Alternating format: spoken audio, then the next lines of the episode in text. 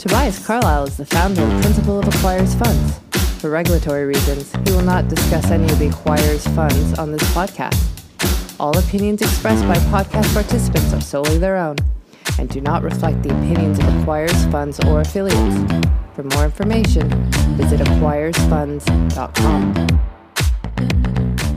This week's Acquirers podcast is brought to you by my good friends at Validea. Validea runs quantitative stock selection models using strategies based on academic papers and books with long term track records of success. You may recognize Validea since two of its founders, Jack Forehand and Justin Carbonneau, both good friends of mine, have appeared as guests on the podcast. With value stocks showing signs of turning around, Validea offers more than 10 systematic value models backed by long term research, including strategies based on Joseph Piotroski's F score, Ben Graham's defensive investor from The Intelligent Investor, Joel Greenblatt's Magic Formula, the Value Composite from Jim O'Shaughnessy's What Works on Wall Street, and many others. Investors can access these strategies through concentrated 10 and 20 stock model portfolios or see how stocks rank based on each model's specific investment criteria. Through the end of March, Validea is offering 33% off an annual subscription to both its standard and professional product listeners of the Acquirers podcast. To find out more about Validea or to take a free trial, you can go to validea.com forward slash Toby. Again, that's V A L I D E A dot com forward slash Toby. What's up, amigos? Live. And we're live. It is. I'm your host, Tobias Carlisle. on the Arguable Investors podcast. Wait, Jo- where, where Jo- are we at? Wait, Where am I? joined by Bill Belichick and uh, Jake Taylor. That's Uh, right. off to a hot start.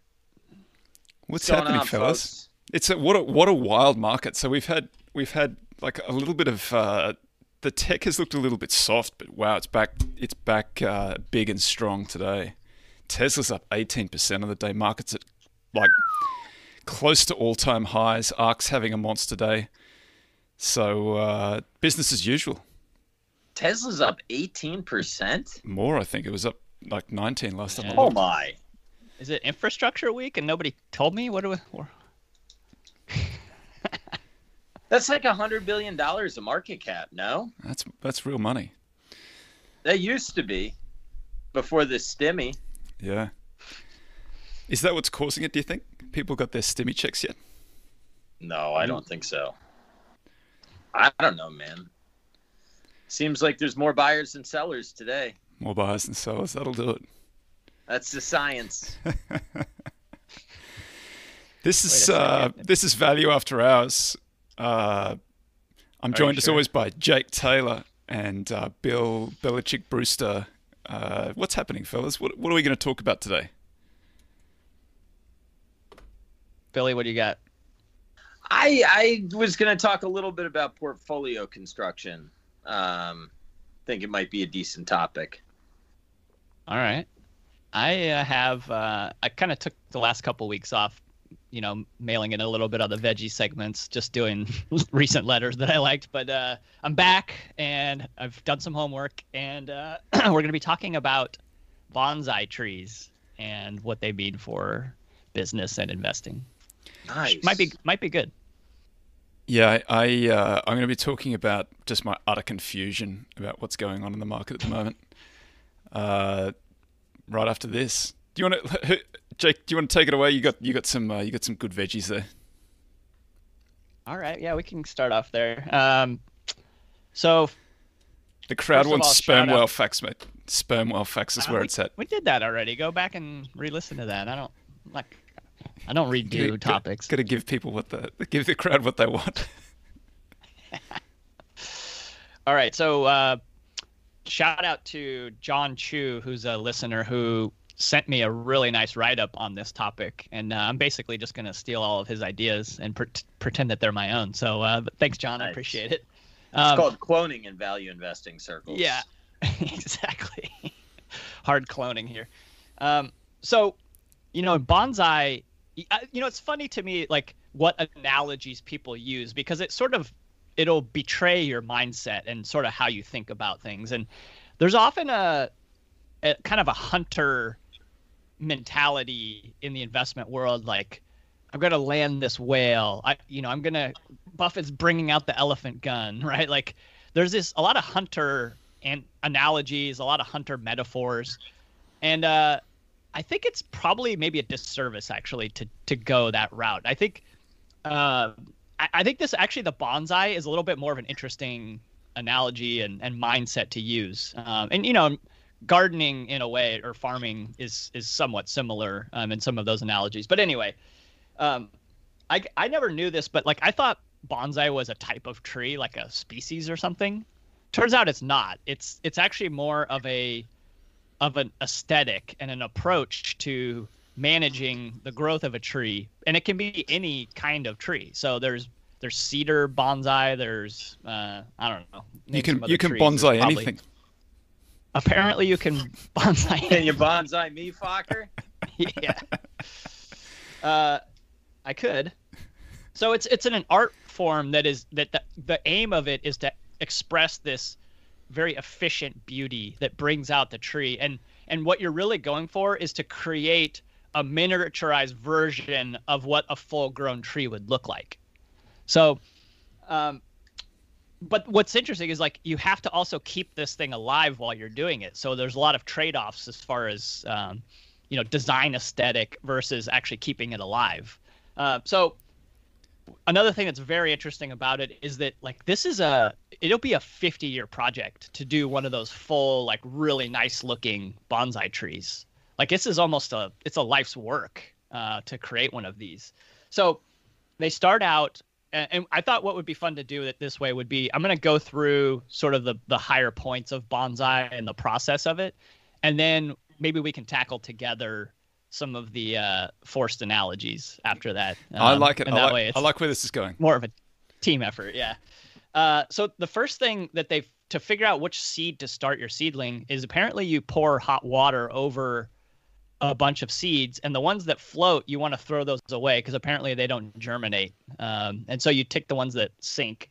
Uh, I have no idea what the physics is behind that. Why the sink ones? I'm sure our, our crack team of uh, researchers in the around the world will tell us the answer eventually. Um, so once you pick out the seeds, you plant them, and you have to keep it moist for a really long time. Like, and and after about a year, you have this little sapling that's like you know three or four inches big, and I mean, and you've done almost nothing except for just keep some fertilizer and moisture. Uh, and really, what you're trying to do is encourage the roots to grow because apparently the roots will only go as far as the moisture is. So if you're only watering kind of the top and it never gets lower, the roots will not dig deeper deep enough into your pot to to really like create a strong anchor for it. All right. Uh, then next uh, comes this phase where you do a lot of thickening of the trunk. And you you're letting it grow more and more until that that sapling becomes a you know much more of sort of a branch that's growing. And in order to do that you have to allow the the the branches that come off of it to I just want to say real quick I know there's so many am, double entendres I'm not here. mature enough to handle this conversation I just I just want to throw that out there that I have tried not to laugh and between moisture and branches and thickening things, I, I don't have it in me. I'm, I apologize that I am straight back to second grade. I can't help myself right now. Okay, continue. Uh, I knew I knew I was teeing it up for you when I was doing this. Uh, so there's a there's a, a long planning process that goes into the things that you do now today and even the things that you do two years from now will dictate what you'll be able to do with the the tree five years from now and a lot of it has to do with like they use these wires to bend the tree in a and have it grow in a certain direction. So I don't know if you've seen like a lot of the bonsais kind of have these like you know zigzaggy growth patterns, and that's not a normal thing for a tree. Like it wants to just kind of get height as quickly as it can. Uh, and so they'll use wire to kind of bend it, and it'll grow for a year to the left, and then they'll, they'll use wire to make it like grow in the other direction. Uh, and so it's like but you're crafting it how you want to do it. But you have to think about like, okay, well, that's going to be the top of it in 10 years or 50 years. What do I need to do today to to allow myself the optionality down the line?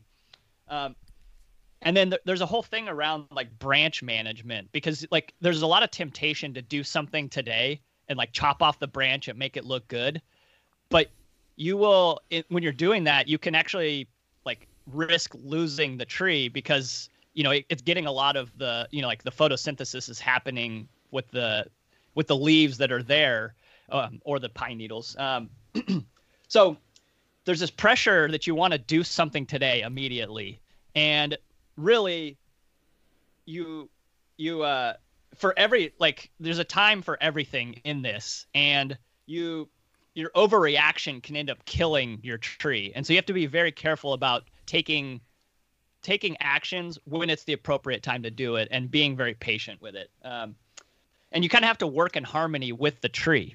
Uh, so the big decisions are really but like the small maintenance is like continuous. Like you have to water and fertilize it all the time. And so, uh, and then last thing we'll say is that uh, you know you can actually let a branch grow for a lot longer than you would think, and then you trim it off, and you can start a new tree with that branch.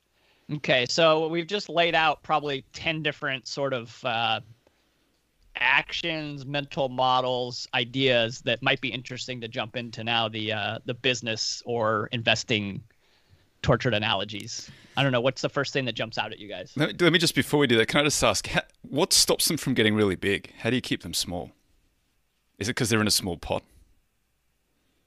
Uh, I think it's in a pot, yeah, and I mean, there's only so much I think that it can be built when you have a small amount of foliage to absorb resources, nutrients. Um, so I think that limits like why it can't grow to be too big. Uh, and the other thing too is like you, there's a lot of uh, there's a lot of maintenance in like shaving down the the the roots and like one for aesthetic reasons and two I think to maybe limit some of the like how how big it gets. Do they grow miniature leaves? Is that is that is that what happens? Uh, well, I mean, I think leaves always look the same when they first start out, right? Okay. And then they just the the branch gets bigger. Everything sort of just keeps getting bigger. Yeah, it's There's uh, sort of a fractalness to the to it, right? I think it's a good analogy. And as you were saying it, I was like, this is yeah, this is a good analogy that I need to steal for something at some stage. But the the uh, yeah. keeping it like the fact that it takes 50 years and the fact that you have to like nurture it and prune it every day and decisions impacting down the line. Yeah, I thought I thought it was a I think it's a it's a very useful analogy. It makes me want to go and get a bonsai actually. It makes me want to grow a bonsai. Uh, yeah, I mean that's a lot of responsibility. I'm not sure that's a, that's a big commitment. It is a big commitment. How about you, Bill? Anything jump out to you that other than uh, a bunch of double entendres that were distracting? Uh, yeah, when I was mature enough to think about it, I guess you know I've been I uh, I've been struggling to hold on to Disney here a little bit, and I trimmed it a little bit uh, today. Not not a big trim, but a little trim. Um, and you know the idea of like letting like not touching something too much and letting it grow. Um, that said, it's grown a lot, so I'm not sure. It reminded me a lot of Never Sell what you were saying. Actually, I, all that I was thinking about was Never Sell. Boy, we hear what we want to hear, don't we? Maybe, yeah. I don't know. No, there is something to that though, like a, kind of letting your winners run in a way where letting the tree be a little bushy for the sake of the tree uh, longer than maybe you would think, so that then you can trim it to be uh, more aesthetically pleasing later. Um, I think that's a big part of it. Another thing I thought was interesting was the. Uh, Toby, what did you hear there, sir? Do you do you have a thought? We're gonna have to move on to another topic soon.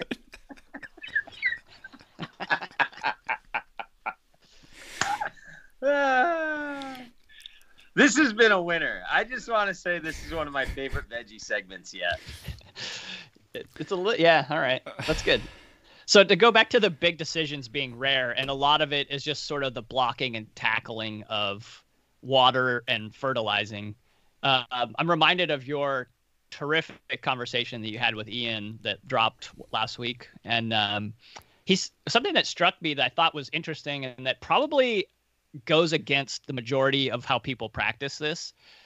He said he spends 80% of his time researching and learning more about the things he already owns. And 20% of the time on looking for new things. And his the argument was that like if it's not in the portfolio, it can't kill you. Right? I find that to be very interesting. And to me like sort of keeping up and being a good owner of these businesses is the watering and fertilizing that you need to do all the time. And occasionally there's big action called for. Um, I thought that was a nice nice tie-in. I um, I had another chat to Chris Bloomstran, and uh, the same thought occurred to me while I was talking to him about Berkshire. Like he's been in Berkshire since 2001, I think he said. I hope I haven't. It might be it might be 1998, but that that'll be that's coming up soon. But he like he has such an intimate knowledge of Berkshire that he, and he said he's bought it regularly over the years because it's one of those stocks. It has for the last sort of decade. It's traded pretty cheap, and um, as a result, he's sort of quite familiar with you know when something happens he he understands it really well whereas the market might not. So he's able to buy some or sell some or do whatever is appropriate in the in the moment.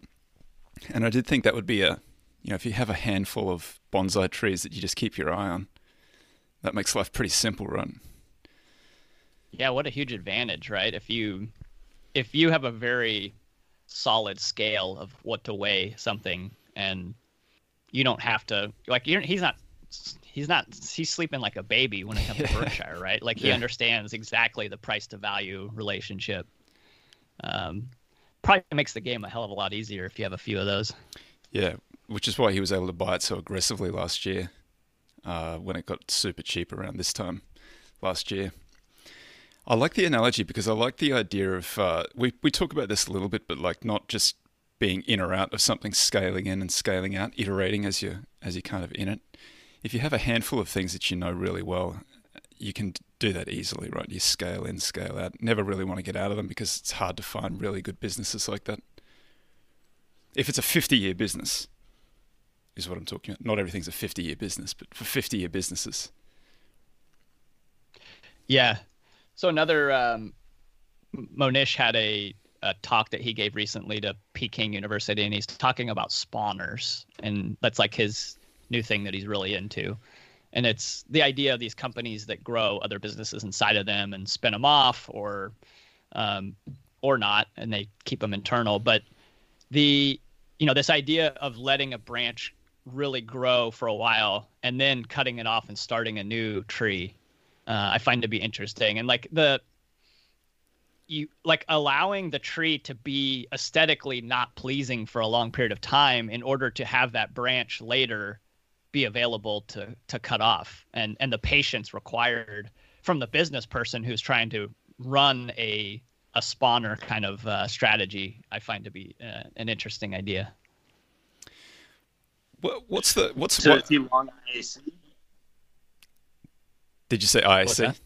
Yeah, I mean, yeah, I thought of IAC, IAC too. Yeah, but what's the what's the what's the thesis for like focusing on things that spin stuff off a lot rather than just keeping it in house? What's the why would that be an advantage over just holding it? Well, you get Uh, for focus management business? teams. Right, like IAC, and one of the reasons that they want to spin Vimeo is like Vimeo is an asset that uh, y- you know probably warrants, given where things are trading, uh, a little bit more like specific attention, and you can start to um, you can start to like compensate your employees based on that particular stock as opposed to the conglomerate stock, and it just sort of aligns more incentives and. I do think that like when you're talking about uh, you know something that's trading at at least at uh, certainly not depressed multiples. I hope is not a controversial thing to say. Uh, you might want to argue that like you want to recruit the best possible talent to that organization and allow them to be judged on their own merit and not sort of with, within what goes on at Angie or whatever like that. I, th- I think that's that's what they would say. Can, can you compensate them out of the flows from the business rather than, although we've lost Bill, rather than the, uh, uh, you know, performance of the stock? sure yeah you can take um i mean That's Cash. very unpop. That's not a popular thing to do, but you, that's it, yeah some businesses do that. yeah i mean rising markets uh nobody wants cash they want stock right you can buy it. It's freely traded. Yeah. Well, exactly. That's. I think that is actually a pretty compelling argument for sometimes some of these stock option plans are maybe a little misguided. I'd like to point out that it took what 19 minutes for my computer to update. It's it's That's crazy. the, the camera has fixed your hair, Tim. It's amazing. Hey, there we go. Can you still see my boogers? Always. All right. So we have anything left on this uh, carcass to pick off before we move on? I think we've uh, we've bound it in wire and forced it into an unusual shape. Uh, and we'll, that, it's one we need to let go for a little while now. I've I'm not a very Yeah. good bonsai tree owner. I tinker too much to mess with bonsai trees. I'd kill them all.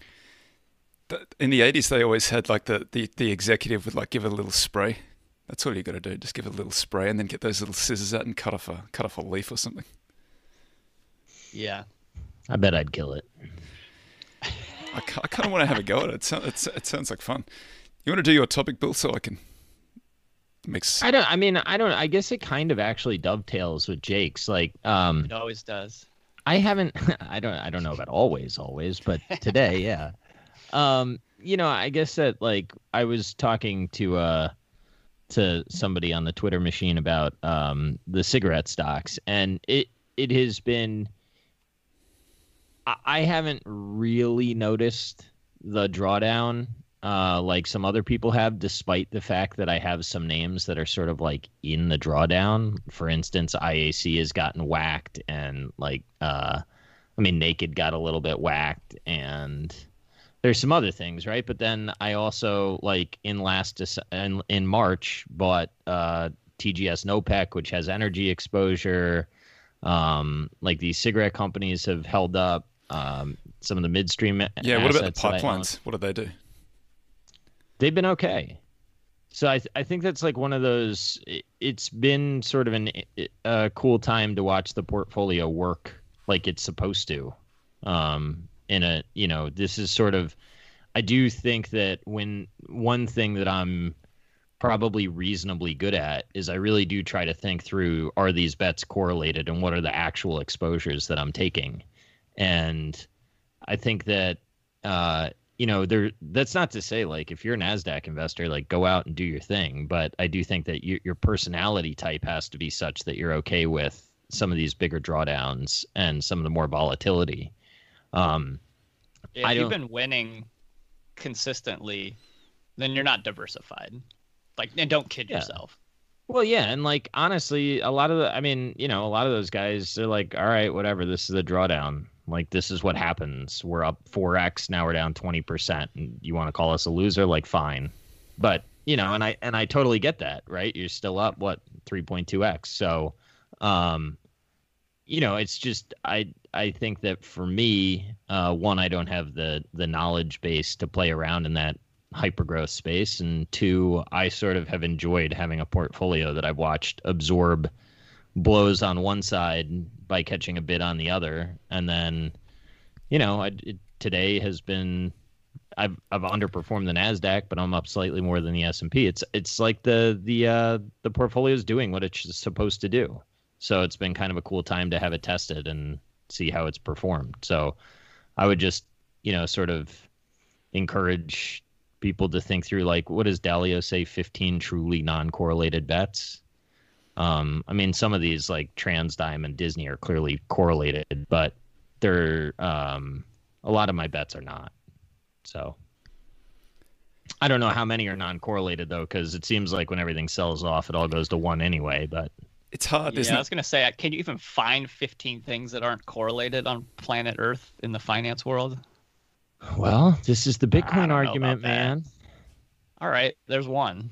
What, what else you got? then you got then you got equities You could get some vol. Okay.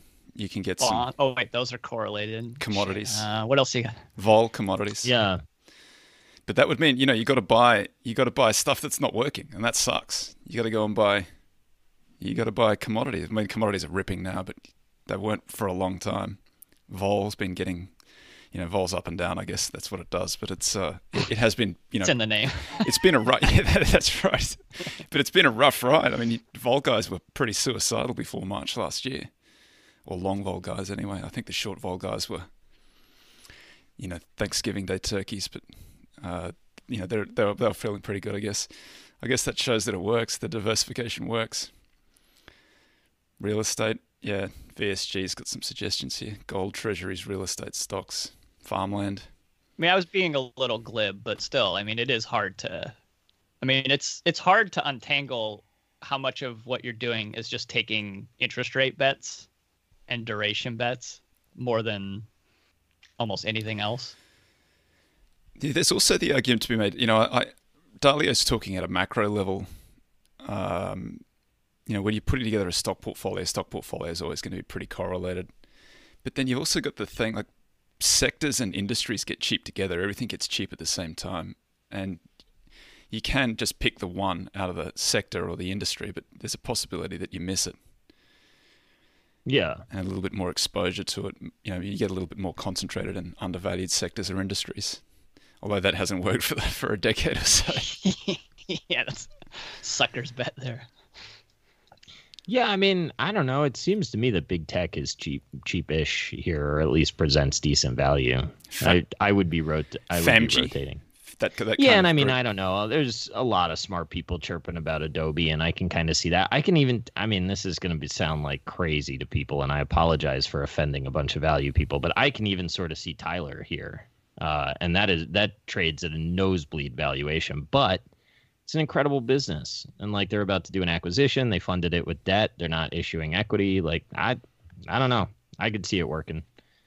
I I would be long the ineptitude of government. I don't think that that's a really hard thing to be long. And if that trades at a premium multiple, I think it probably deserves to. What's that like Bitcoin or is that Tyler? I was gonna say No, it's Tyler. They just like they they do a lot of the payment stuff for governments and I was reading Nor- Morningstar writing about him. I mean, I haven't done like deep work, but the a lot of the government systems are so antiquated that the people that are have been employed to keep them up are now retired and the skill set is not re- like they're not replacing the skill set. So you do own like a major major arms dealer of software to government. And that i mean like that seems to me to be a decent place to play. So if it trades at a massive multiple i get it you're not you buying get some you can get company. that same thing at a lower multiple, and it's it's your boy. no running it's it. not even close those guys don't have a clue what they're doing in that space relative to tyler they just don't and they admit it and if they did they'd be growing like a weed Now, can they land that Australian deal? Maybe, yeah. But like you're telling me, Daily Journal, uh, the Daily Journal is going to recruit talent against Tyler. Like that's really the bet. You want to come work for us in tech? What's the quality of technician that's or engineer that's going to go work at Daily Journal? Like at some point, it just doesn't pass the smell test to me. Yeah, I guess it's always a a matter of how much are you paying to make that bet as well. Yeah, but you can't just buy shit and expect it to turn into a flower. Like you got to have the the players in place, and you can't be like, well, I paid a shit multiple, so maybe if I get a flower out of, you know, d- d- conjuring it in my mind because I worship Munger, like that's crazy. Munger would tell you that's a terrible bet. He even said I wouldn't buy the stock here. That's his words, not mine. It's a bunch of like I, I'm not trying to be rude, but like they are older men that are their competence is running a newspaper business that served the legal industry in runoff. And people are making a software bet on it. I mean, that's fine if you want to play that game, but if it doesn't work out, like don't act like it wasn't kind of telestrate like or I don't know, whatever. It's kind of Obvious. obvious. Yeah. So if the bet is cheap, yeah, you know, some shitty ass horse wins a race every once in a while and you get paid out. But how often does that happen? You don't have to back the one that's hundred to one. You can back the uh, the third or fourth horse at better odds. Yeah, no doubt. I'm not I'm not saying that you have to play in that space. I'm just saying like I don't think Daily Journal objectively has a real shot to win in that space. Does I, it have I to just win? don't it- I'm, I'm, I don't know it all, at all well enough. I'm just wondering if it has to win for it to be a worthwhile bet. I mean, I don't think that you can perpetually promise that a contract is coming that never comes. That doesn't sound like winning to me. It's I- been what three years I've heard about this Australian deal. Well, the Aussies So like, slow. great, now you implement it, and then like, how how do you grow it? How does it expand? Where are you going to go into your next adjacency? Meanwhile, Tyler is an acquisition machine that that Charlie did kind of talk shit about a couple years ago.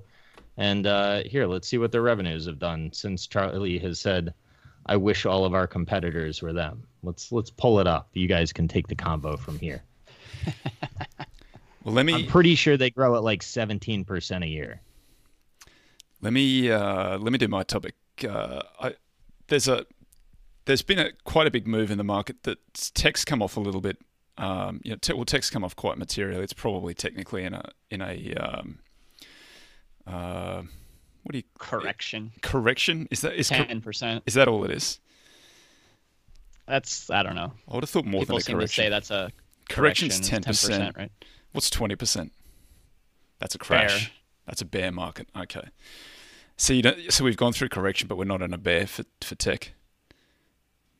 I- I guess I don't know. Is that right? Certain of these names have gotten shellacked, man. Some of them I have done mean- a lot. Yeah. yeah, and if you if you really think about like Adobe, I mean that's that's sold off I think like 20% or so since I think it's been over 9 months. So if you also include the business's growth, I mean that's down 25 30%. there's there's there are big moves going on under the surface of the market. Like the market at the moment is basically at all time highs. It's it fell off and then it's had a couple of days rally, so it's back to all time highs. And then tech is up. You know, ARK and Tesla are up a lot today. Up, you know, I don't know about ARK, but Tesla's up close to twenty percent on the day, which is a big move, particularly in a stock that big. But then uh, there's been this. There's been a lot of talk in the the momentum strategies are going to have their biggest turnover in a very long period of time, where they're, they're now going to start picking up some of the uh, fins and some of the energy. And so I, I just wonder what that, you know, all of this turmoil under the surface, it's sort of not really being reflected in the market at all. And I just wonder what that's that's sort of part of my confusion. I, I don't know. When I look at what's what's been working over the last sort of probably since November, it's been small, cheap junk, as from what I can see, and uh, that's that sort of helps some of the stuff that I do and hurts some of the stuff that I do. It's not. I wouldn't call it a. I wouldn't say that value has started ripping just yet. How does that work in the with those momentum strategies? And they, I've heard this argument that's going to turn over soon, but is that like, isn't there somebody who does the momentum on a slightly shorter time scale that get tries to front run the other person, and you just get this sort of like uh, Red Queen effect? There are lots of implementations of it, it, depends on what they look. You know, they could be looking back 12 months or nine months or six months or three months or some blend of that and turning over portions of the stock. They could be doing it on an absolute basis, looking at what's up the most. They could be doing it on a on a relative, you know, absolute basis, looking back over a fixed period of time, relative basis. There are so many different implementations of it. It's like value. There's so many different implementations. It's you can't really use it as a monolith. You have to kind of look at the detail. But it does seem that there's the stocks that are up the most are the ones that are going to be going in, which means that they're going to they get continued buying for a little bit longer at least. Uh, it's I think it's a funny market because I've heard some talk about like the reopening trade, but when I look at the stocks that are in the reopening trade, airlines and cruise lines and things like that, like their stock prices might not have fully recovered, but they've all taken on so much debt that the EVs are way way up, enterprise values are way way up, and then the load factors are you know still in the toilet, and I don't see how if you've got an EV that's higher than it was in March last year, or you know pre pre the sell off, and your load factor's way down, it's going to take probably years to recover. I don't see how they can be trading where they are. It just makes no sense to me. you got to look out really far probably to get comfortable because not only do you need the economics to return to the business the the operational leverage but you also need to pay off all the, people you put in front of you in line to get paid as these debt holders you have to do something with them as well so you're looking through multiple levels of cash flow changes to get to where you get paid as the owner of the business It's You better hope another pandemic doesn't come. well, I don't. Not yeah, yeah. I I don't know if people would put up with the lockdowns again, but yeah, it was just you know it was a fact of life back in. You can read um, Casanova's autobiography. He talks about you know when you walked from one Italian city to when you went from one Italian city to another, you were in quarantine. And he very sneakily figured out how to get around it, and he told the bloke who was in charge of quarantine, and he said that's impossible, and then he showed him how he did it. So quarantine is like that. That is something that has been with us for a very long period of time. Maybe we just go back to this world where there's quarantine when you fly somewhere or you travel somewhere. That's a horrible thought. But that's kind of what we're in at the moment, and I don't see anybody planning to take that off anytime soon. That would suck. I mean, I, I kind of hope it all reopens, but even if it all reopens and everything goes back to normal, I still think that all of those kind of junky names are way, way too expensive. Jesus. Sorry. I don't know why Yeah. music just started. Um, yeah, no, I don't understand any of these things. Um, I mean, I do, I, I, I do kick myself for not buying Spirit, uh, not the airline, but the fucking fuselage maker. That was stupid of me. I even wrote it up when it was twenty bucks. Now it's forty eight. Good move, Brewster. Great, fantastic. Um, anyway, that's somewhat revisionist history but like i think they're gonna have to spend a fair amount on um like these new they're they're going to make their fleets younger that's like not a, a news story if you follow the airlines so you got some capex coming or at least increased lease costs or lease costs and if you don't have the increases in the lease costs they're going to have longer tenures on the leases like you're not getting something for nothing and you got more debt it's a consolidated industry but I, i'm not What's convinced not that to like. yeah. I don't. Good point. So I, I find it. I find the whole. I find this sort of the, all this period very confusing because I can see that there's some run in some of the in the cheaper value names, um, and tech seems to have been a little bit softer. It's just a, it's a weird kind of rotation. It's like there's no, there's no real reason why it's happened. It's just sort of started happening, and it's been in the press the last few weeks. I don't know how sustainable it is. It hasn't sustained at any other time. what the tech sell off? No, I, I care less about the tech sell-off, more about the value rally. Oh. Yeah, I don't. I don't know. I I bet.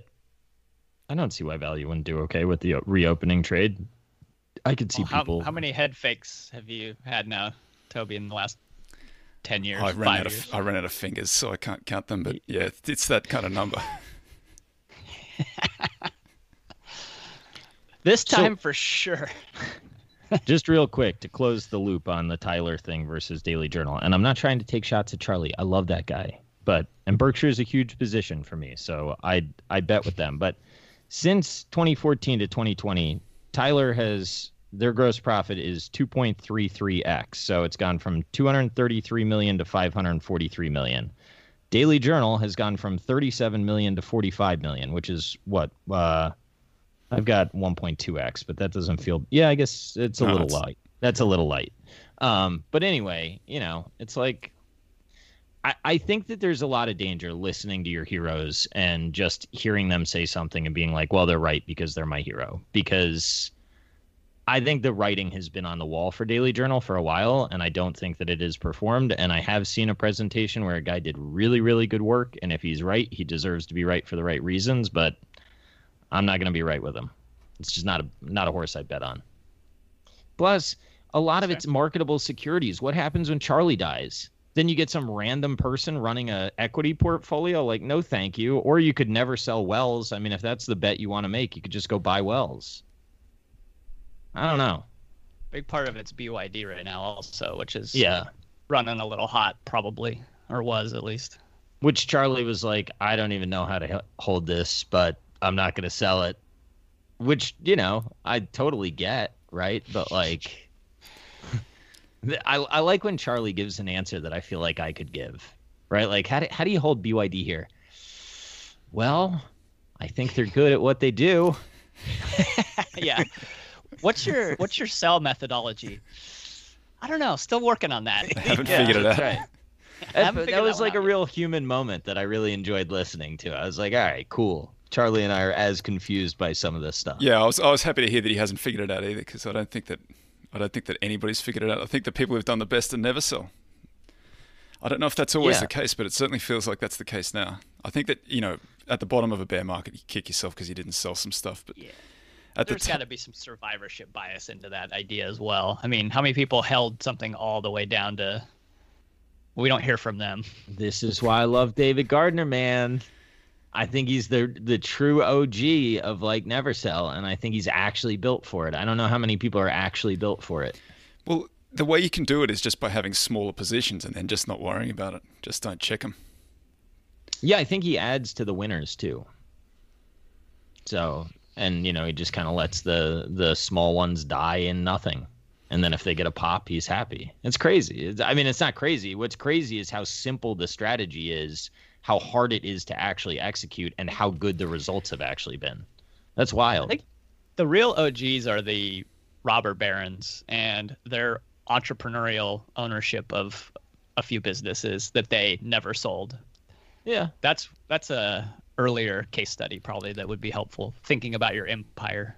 That's Well, fair. Berkshire. Rockefeller, Carnegie, Yeah. Berkshire. Vanderbilt, Berkshire. Uh, did you guys see the uh, Tom Gaynor interview? I I thought that one was pretty good. I haven't. Yeah, it was good. I liked When it. did that come out? Uh, Sunday on that Good Investing podcast. That guy gets some good guests. He does some good stuff. Um, but I I enjoyed listening to Gaynor. I thought that that was uh, a good interview if people are interested in how Markel thinks. Uh, wh- what do you what do you think about the, the, the interest rate spike? That ten years been kind of running up. It, was off a little bit today, but it was through one point six yesterday. I think it's still like on, on a historical basis, it's still squashed. I think the long run average is about six percent. So the low last year was like fifty Ouch. bips. Yeah, that's at one point six. So and it's still nowhere near. I think it was like three before it got squashed through the pandemic last year. So there's been some argument that that's the cause of all of the value getting so beaten up. But then, uh, you know, Cliff Asness had a look at it. Couldn't couldn't sort of, Cliff Asness's crew couldn't find any correlation. But it does seem to me that it sort of loosely tracks that as it runs up, value seems to run up, and when it runs backwards, value seems to run backwards. So, like just eyeballing the chart, it looks like there's a reasonable association to me. So mean, it would value make does better in a rising rate environment. Is what you're saying? I mean, th- th- there's probably some limits around the edges to it, but that does seem to be the case. Well, I think like the the re- but the reason that rates are going up is people think that the economy may run hot, right? And I guess also inflation or whatever. Um, so I, I guess i if the reason that rates are going up is because people think that velocity is going to like of the money supply, right, is gonna it's gonna pick up. I could see how value, which probably tends to pick up more cyclical names, would catch a bid in that environment. If that's I mean- actually what's going on. is the idea that like it's hard to fail then in a that sort of environment so your shit co doesn't it's like you take bankruptcy risk out for your cyclical shit co and then it, it does better then I just think it outperforms, right? You get ap- operating leverage through an industrial, and you get margin expansion, and I don't know. I mean, I could, I, I, I guess I could see that. It, but I don't really know what the composite of value is. I, I don't know what the companies are that make up the bottom decile, or however it's all broken out. Energy and finance at the moment, I think. Yeah, I mean, finance, you know, you would think your loan loss reserves improve if the economy gets better. Energy is going to get more usage, I guess. I don't know. I don't know what I'm talking about, though. Yeah, I don't know how much of this is related to. I mean, banks banks are particularly sensitive to interest rates, I guess, but I have no idea. Like they want a spread. That's all they need, rather than a directional bet, right? Yeah. The rising rates, like I, I looked at the I looked at the ten year before we came on. The ten years off a little bit today, not much, but uh, you know it's been very strong, very consistently for the last month or so, and that's sort of coincided with a little run in value, and then it backed off today, and all of a sudden, you know, tech's come back to life, and value's looking a little bit softer today. Well, it does make sense why tech would do well if rates go down. I mean that that makes sense to me. The now, like duration, why Peloton is up fourteen percent? That seems a little a little aggressive to just call call it a rate issue. It's But, wild that it's um, all it's so pervasive across all of those names. Like I, you know, ARK's up a huge amount. Tesla stuff, and I guess that ARK's got a holding in Tesla, so that's how that happens. But then there's, you know, all of those things are up a lot today. Yeah. I mean, 14%, that's, uh, again, that's like uh, over $3 billion. That's almost $5 billion. That used to be a fair amount of money. Used to be, yeah. Marginal marginal trades to get that up, though. What do you think went through? I don't know off the top of my head, but it's just. I'd be interested to see how many dollars flowed through that security today. A lot of those names trade an enormous amount. It's astonishing how much gets through Tesla on on a, on a daily Oh my basis. God. It's like Hmm. it trades more than Spy some days. Yeah, it's obscene. I mean, when it was really ripping there, it was more than 10% of the company shares were turning over every single day.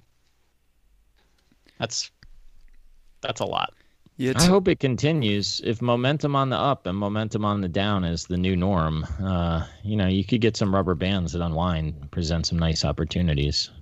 do you think do you think Tepper and uh, Cathie Wood doing the rounds on the financial news networks helped or did anything? Is that is that the reason? Does yeah, I think people listen those? to Tepper. I think people listen to Tepper. I mean, Tepper's got the famous balls to the wall. I don't know exactly when that was, but that was like 2000, close to the bottom in 2009, right?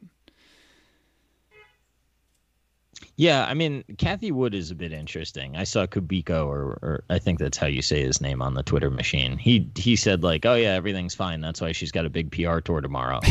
Which I mean, if you just like think about it for a second, it's not too hard to figure out that she's coming to put out some flames. Um, that's what you would do if you were her. Yeah. I mean, you can't you can't not do it. That's insane to just like be that media friendly and then uh, put your head in the sand today. Like that's that's not the game. I mean, it was a good. It was a. It worked. Especially if you got to unload some shares to It was a good call. Yeah. All right, folks. Hit us, Questions? hit us We with your got, uh, questions. Yeah, we're we're at that time. Yeah, Tesla's up hundred billion today. Yeah, that's a lot of money. That's a solid move. I mean, shit, a hundred billion is like really a lot. How many billions is that? Adjusted for inflation. Uh, That's did- crazy. Yeah, shout out to the people sending ideas. Thank you. I saw a question earlier about cash secured puts. Um, I, I don't mind it as a strategy. You know, none of this is investment advice. And puts are you can really blow yourself up on puts, but cash secured puts to a size that makes sense if you would, at, you know, so you, you sell you, you sell them um, out of the money at a price that you want to buy a stock, and you get a little bit of um, premium for doing that, and then you, if you get hit, then you've got the advantage of buying that stock where you wanted to buy it and getting the premium as well. So you bought it a little bit cheaper than you were otherwise going to do it, and you got some cash in the door for the period that you before your put runs out. I, I like it as a strategy. It's not very tax efficient. You pay a lot of tax on the on the premium when it comes in the door, but it does mean that you can um, you can time a little bit. You can move it in in you can move when it's uh, uh, when the strike is into this year or next year, depending on what you're trying to achieve. So I, I don't mind it as a strategy. I, uh, I have done it in the past, and I would do it again in the future. I don't do it in the current things that I do because they're equity only, but I like it as a strategy. I guess the thing about the puts is when I have employed it in my own self, I I do hear Buffett in my ear being like, you know, it's a lot more important to be right on the business than to be, you know, right on the next 10 cents of the move or whatever, right? So I sometimes I wonder if I get a little bit cute when I enter the options world and I just should go ahead and be long or not be in it. I think if you've got nothing else to do, right, and you just sort Yeah. of, and there's some stuff that you would buy, it's just a long way out. You just do But that. But dude, there's there's an opportunity cost to that capital, right? Because when the world crashes, you're going to incur that obligation. So is that the place that you really want to put your cash if that's the scenario that you're looking for? Like I I just it makes sense. I just don't know that I like it for me. Well, we'll turn it around then. It's like a behavioral thing that forces you to buy at that price. Yeah. And so you got to Yeah. think to yourself if in a scenario where the world where this market goes down 20 or 50%, what what would I want to do in that scenario, and then you go through and you make your list and you go and sell, you know, puts Hmm. where it makes sense. And That's uh, an interesting thought. You use it as like a forcing function. yeah, that's that's how I, that's how I have used it in the past. I've never been hit on anything, but I've pocketed the premium. The problem is when I I've spoken to I, I know some people who do it quite a lot. I think the problem is that when you actually do get hit on that stuff, um, it, or sorry, the problem is when it goes down and you don't get hit, and in many instances you should have just bought the equity. Yeah. Yeah, that's what I kind of like. I, I don't know. Every time that I messed with options, I feel like I probably should have just kept it a little simple. I probably instead of trimming Disney should have sold some calls today. That's that is maybe something that I should have done instead. You bring it in cash instead of paying like incurring a tax obligation and you sort of like are deferring it. And if you're okay selling here, then you should be okay selling higher. Like that I kind of get. Uh, do I think the current move in value is a value run or a junk run? Yeah, I think it's a little bit more. It's it's three things. It's small, cheap junk that is running at the moment, and uh, to the extent that that touches value, it seems to. But there's also this. I don't know if this is a Can- little bit too inside baseball, but there's like a there's a negative momentum element to this as well. For whatever reason, ne- momentum's just inverted itself recently, and so a lot of these things that were sold off have like rallied pretty hard and that's something that Michael Green has been talking about. I actually think he's right on that. It is more negative momentum than, than value. I mean, the other thing is, I'm not sure the junk hasn't been priced really high lately. Like, there's a lot of junk out there that's caught in a nice bid. Uh, thankfully, some of the people that manage it are outperforming the index by 56%. So that's good. Do you know what I'm referring to?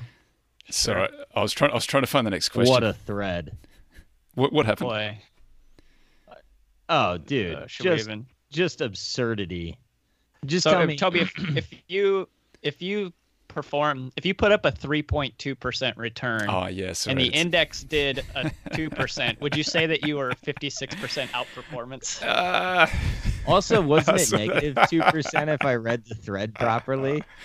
Uh, it doesn't matter. It's just uh just using percentages in a inappropriate way. It was Yeah, awesome. that was funny. It was fantastic. that was funny. But you know, Everyone was pretty merciless on that in Twitter, weren't they? I mean, they just went to town on that one. I think it. I think I say his name, Jim Paletta. I love that guy. That guy cracks me up. Although he's come over the top on me in a couple tweets, and I've had to hit him in his DMs to kind to just sort of smooth the. I've been like Jim. That's not what I was trying to say, man. But he's a he's a good guy. He came he came over the top hard on that one. there were some good questions in here. They've just sort of all scrolled past me. Sorry, so I missed them. Uh, inflation. Oh, I saw I saw something about inflation. I I, think that the last time I looked, which was a few weeks ago, the market looked like it had been, you know, pricing in like the highest inflation we've seen in a little bit of time. I don't know if that's, you know, what the market expects to happen and what is actually happening under the hood are two different things. But it does seem to be it's showing up in stuff like housing has gone absolutely bananas, and then anything that's housing related has gone bananas too. So lumber's gone nuts too, right? Have you I think this that? is all supply chain, man. You're on the back of a ton of tariffs and one of the biggest global supply chain shocks ever. So the idea that like maybe policy and COVID took nine months to materialize is like not that un- unfathomable to me, right? You got to start all these things again. Like these are high operating leverage businesses, and a lot of them just stopped. yeah, So like yeah, shit's fucked up and that's a technical term. But like I think that it's the question is is it transitory or is it here to stay? And I think that's the hard stuff. And I, I my gut says it's transitory. And I know that people don't want to hear it cuz all the money printing, but that's how I'd lay the bet. I think I think all the money printing is making everybody have a motivated conclusion rather than think through what's really going on. And I will tell you that I've talked to a couple people uh, that are in supply chain, and it is like really messed up. And I guess part of the problem too is I guess like some of the PPE and some of the vaccines coming through the ports and whatever. Like it's uh, it's not good. I wouldn't Yeah. expect it to go away either. I think supply chain, you're, it, these this story is going to be here all year. Well, if you think about reconfiguring a world a global supply chain in a more nationalistic uh, isolationist kind of world, which may or may not be what we're leaning a little bit more towards. Um, at least having some critical things that you, as a sovereign nation, have to be able to get your hands on um, whenever you really want it. Of course, that's probably going to be more expensive. It's going to take time to get up and running. It's going to uh, be a painful, messy process to reconfigure the world like that. Uh, I mean, we shouldn't be surprised if there's a lot of Hail Marys, all of which is, or not Hail Marys, but uh, you need Hail Marys to get to an easy, clean outcome. But all of which should make you say, boy, a lot of uncertainty out there with that kind of thing. We should probably be paying a lower price for that uncertainty. You're not going to get your wish. Um, secondly, I I think uh, I think that uh, the other thing, like the part of the chess game that I really don't understand, is we're fresh off four years of being hard on China. Asia has done a whole lot better with COVID than the Western world. Like, is it possible that they're kind of screwing us on supply chain to get back? Like, I don't know. That's not an unfathomable geopolitical game to me. I don't think Toyota has a ton of problems getting the chips, and Ford and GM seem to. I think some of that was a sourcing issue, but Mm. I think there's stuff going on behind the scenes that people may not fully understand, myself included. Put me on that list twice. yeah, that, I, am one of those people too. The uh, Ben at Epsilon Theory had uh, some charts a few days ago where he was he was showing house prices relative to rents across all of these major metros, and it, like every single chart looks exactly the same. House prices have just gone vertical, and rents have fallen off a cliff. How, how does yeah. some, how does something like that? Is that get, if you're paying the rent? I didn't. I couldn't figure out whether that was like asking price, whether that was like um, whatever they call it, actual rent, whatever that whatever that is. But it, either way, it's sort of it seems to be saying that the people who pay rent are in some, you know, are paying less rent or willing to pay less rent, or they can't ask for as much rent, however that market resolves itself. But that housing has housing's gone absolutely vertical. Like the divergence is kind of incredible. I just don't know how that resolves itself. Does that? I, I don't know why there's a divergence like that or how it resolves itself. Any any bids on that? I, think there's one, a yeah. lot of people that are stupid right now. Which way? And buying houses? Every way. I think that like people are still living in the middle of a pandemic, and I think that like there's a lot of social proof, and house prices start ripping, and interest rates are low, and then you've got families that are talking about, well, we're not going to be able to afford something. And like, I, I don't know. I think there's a lot of stupidity right now. I think people should slow down generally. So if you go back to the, I think it was the 2007 Berkshire meeting, and Buffett's talking about the housing bubble, and he's saying that houses should trade based on some rough n- number, and I think he said, I want to say 10 times, but I might be off on that. The average income for that zip code, that area. That's what supports a housing price. That's the fundamental to probably key off of for how much. So if the average person in that neighborhood earns X, then uh, you should maybe be willing to pay up to 10X for that house. Well, and we had been up to like, I don't know, it was like 30X or something insane at that point. I'm directionally correct and probably off specific numbers. But um, so if you think about reconfiguring our entire kind of labor force in a way where people want more space, they don't want to be in a city as much, and they don't have to to to earn that city wage, it kind of makes sense to me then that the the suburbs and other like outside of major cities would be bid up because you have a better supported average income potentially for that area. Now, whether that's Roger. been taken too far is is another question, but there is some kind of kernel of of logic to that. I just pulled up when I was before I came on. I just pulled up for my area, and like everything's under contract. Everything that's listed on Zillow is under contract, or virtually everything listed on Zillow is under contract. People are aggressive at the moment. Like this stuff, yeah, it's, it's been on for five nuts. days. It's under contract, which is you know my my mom's in Arizona, man. She's having to knock on doors of unlisted homes and she's losing bids on some of them. It's there's nuts stuff going on. People do need to take a chill pill. What is it? Is it just that there's not that much? There's, there's not clearly there's not much inventory out there because who wants to move and show their house in the middle of a pandemic, right? You're only doing that if you've got to move for for work or for some other reason, or you just have to get out of the city, I guess. Yeah, and two, like I mean, I'm talking about building this thing. I'm not in a real hurry. Like with all the with all the raw material prices where they are. I mean, I gotta fade the rent while I'm you know not or while I'm not building, so it, it can't go on in perpetuity. But I'd like to wait till you know Q2, Q3 to see how it all settles. Do you think it's resolved by then? Like the does the I, th- I thought I saw Probably not. I'm probably just gonna get screwed. I thought that lumber had, the, the move in lumber had been like an eight x move or something like that. Yeah, yeah, it was nuts. I, I don't know that it was eight x. I know it tripled in in uh, Three, well, yeah. tripled in Q3, I think, right? Or maybe it was. I think so. yeah. I, I think I saw someone saying from this time last year to this time this year. I think that was the that was the move.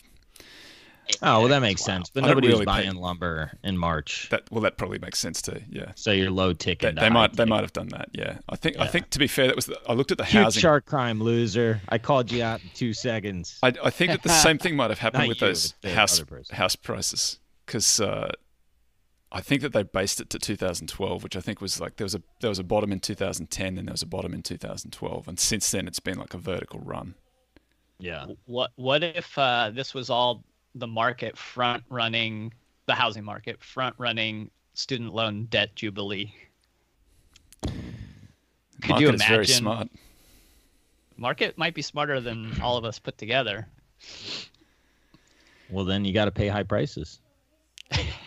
yeah. Well, yeah, you just you kind of have to unanchor maybe the original uh, fundamental there if you're going to allow debt to completely disappear. All right, amigos, that's uh, that's full time. That was fun. Uh, we'll see everybody next week. Last words, I had fellas? a reasonable amount of enjoyment out of this. Thank you, guys.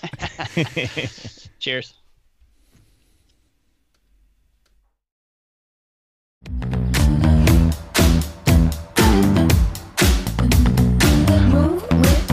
Shake it up, stop when the clock hits 13. Sing